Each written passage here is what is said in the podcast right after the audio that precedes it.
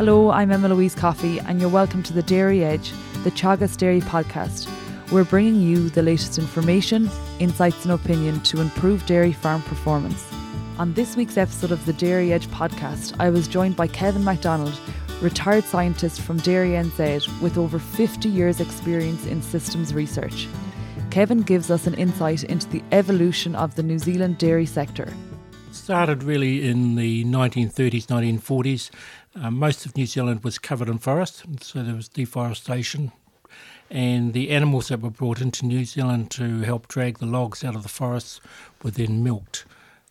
So they that continued for a number of years, and then when refrigeration became available and we were able to export products overseas, started bringing in dairy type cattle rather than the beef type cattle.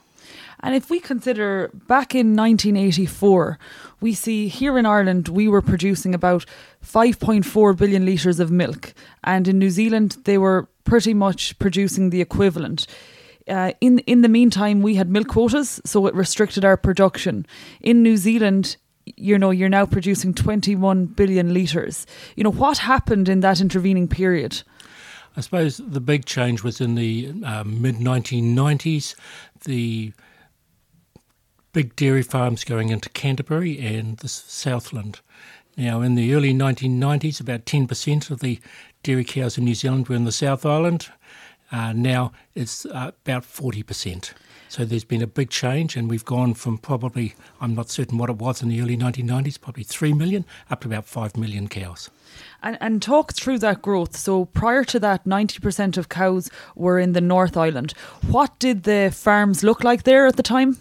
Oh, basically, there were smaller farms. So if we look at the farm size, currently the average herd size in the North Island is 340 something like that, and the South Island is 635. So there's a big difference. So smaller farms in the North Island because of the uh, terrain and originally the farms being small 100 acre farms, and they might be farm next door might be bought, so you might have t- 200 acres or what's that, about 80 hectares.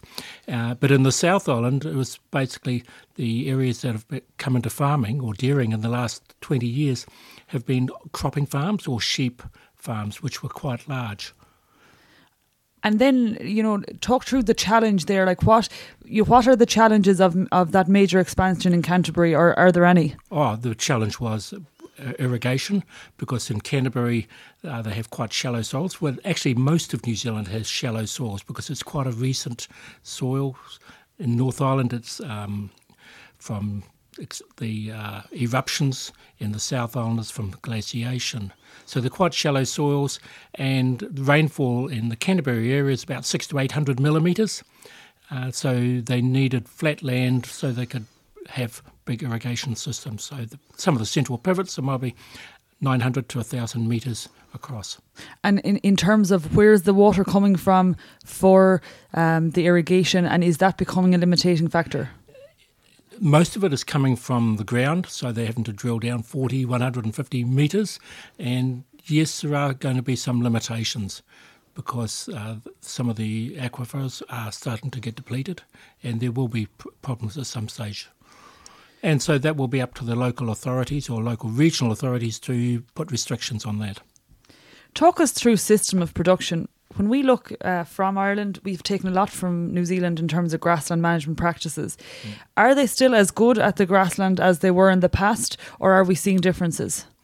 Uh, we have slipped actually, but if we go back to the 1950s and 1960s, McMeekan and Bryant advocated high stocking rates, high, and high pasture utilisation.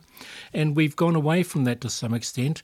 Uh, and people have been more interested in per cow production rather than per hectare production. And I think to some extent, some of them have forgotten about the economics of it. So in the 1990s, early 2000s, a lot of farmers started supplementing the cows at, at a cost. And so their returns are probably lower. Research we did in the 1990s indicated that straight pasture is still the most economic system, and we really have to make certain we get back to pasture first. And and pick up on that per hectare versus per cow. Which is your which is your focus? My focus is economics. It's neither of those.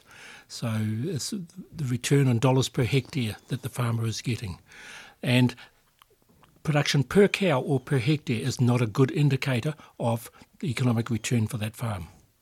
Talk us through breed and where it, you know, the evolution of breed. I know it has changed considerably uh, a number of times in the history of dairy in New Zealand. So the first animals, as I said, were beef animals, so they were shorthorn, uh, and then in the animals that started coming in or being brought in were basically jerseys, and then uh, they became the predominant breed probably in about the 1950s.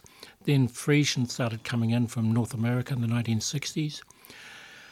So currently, uh, we've got a crossbred type animal. Sixty percent of the animals, I think, or might be about fifty percent. Sorry, are crossbred. Uh, thirty-five percent Friesian, and the rest either Jersey or other type. And it looks as though crossbred is going to be the dominant breed.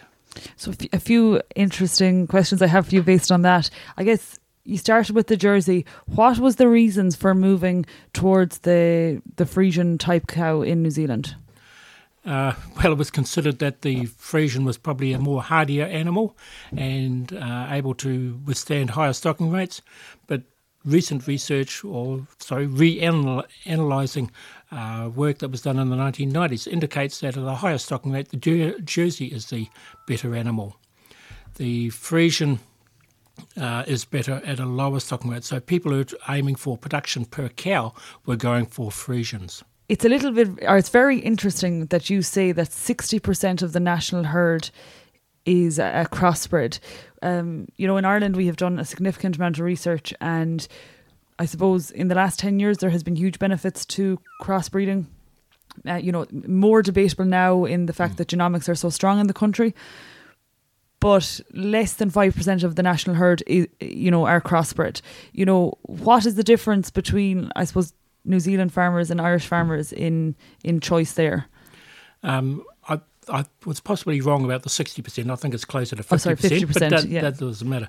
I think the farmers in New Zealand are quite different to farmers in Ireland. Uh, they're less traditional and they are willing to change. And that even goes back to the farms. So here you won't get people selling their family farm because they've had the history of it for hundreds of years. Where in New Zealand, that's the way to advance. People go share milking. Uh, they increase the herd size, moving to another farm, then they buy a farm, and then they will use that, uh, sell it on, and to buy another farm, a bigger farm. So we probably don't ha- we don't have the same tradition. Uh, there are advantages in crossbreeding and hybrid vigour initially. Uh, that does slow down as you continue on with it, but farmers find them uh, a perfect animal for just a pastoral system.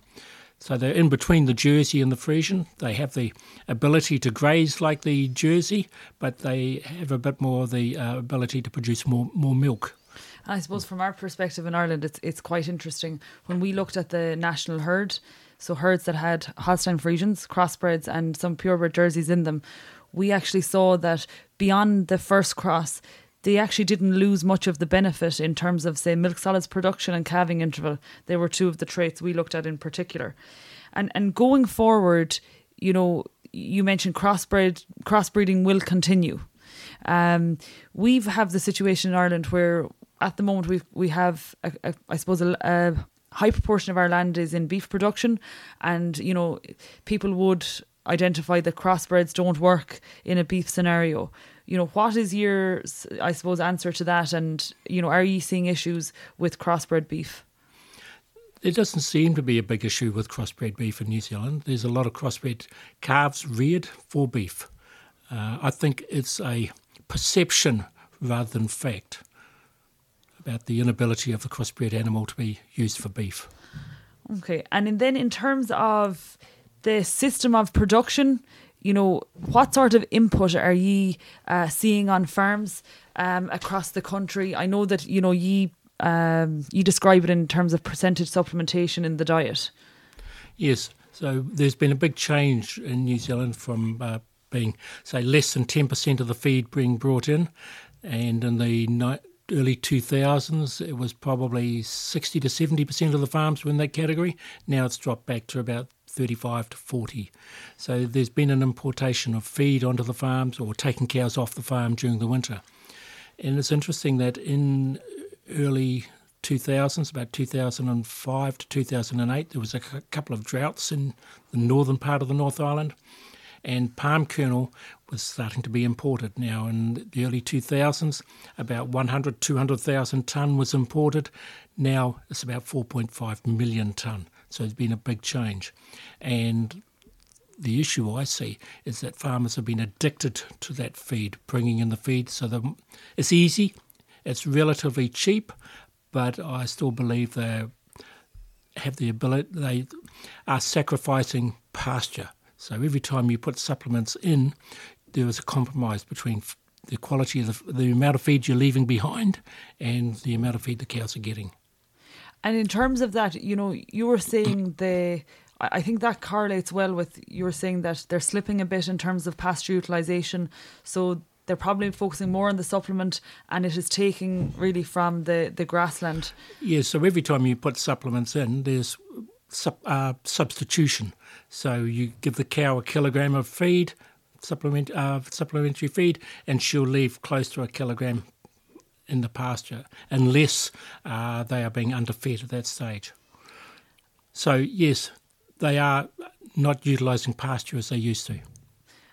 And then, if we take a look then at in terms of production system type, there is a lot of farmers engaging in once a day milking.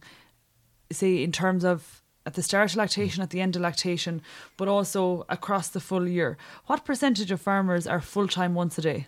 I think it's somewhere around eight percent, eight to ten percent. Uh, it's quite a high number It's much higher than most people realise. And the, issue is that a lot of farms are very long farms, so they cows have a lot of walking to do.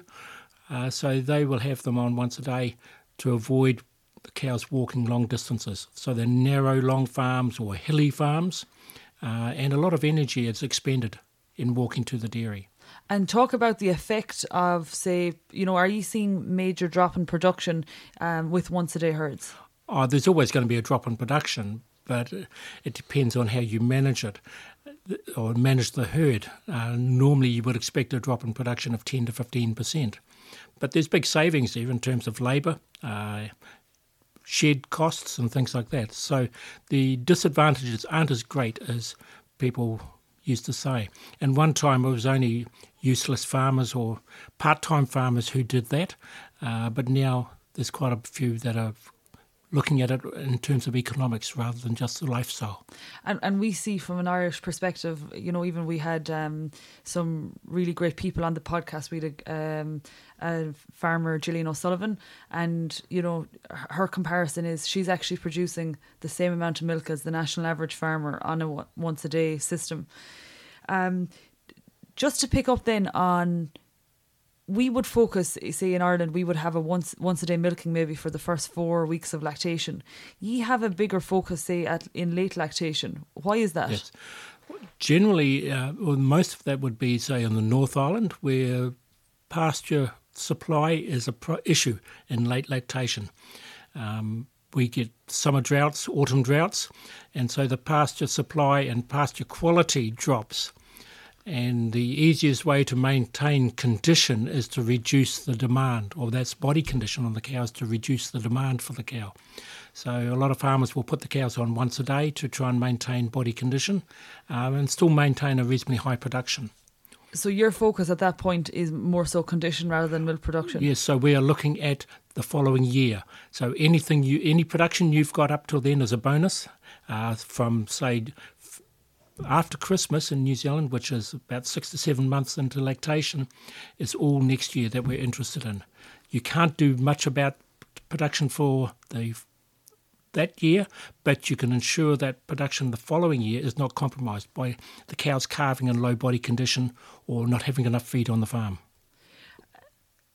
in terms then of um, challenges, you know, you've mentioned labour. Is labour an issue on dairy farms in New Zealand? Yes, it is, uh, particularly on some of the bigger farms, and they are quite a distance from towns. So the younger people aren't that enthused about travelling or being uh, away from their friends. So yes, labour is a big problem. There are uh, um, a number coming into New Zealand from, say, the Philippines, from South America, Chile, Argentina, and they're being utilised on the farms. So you're looking at outsourcing uh, the labour to, you know, and attracting, yes, uh, f- you know, foreign labour. But the, the but the farmer has to be able to justify uh, bringing those people into New Zealand to work on the farms.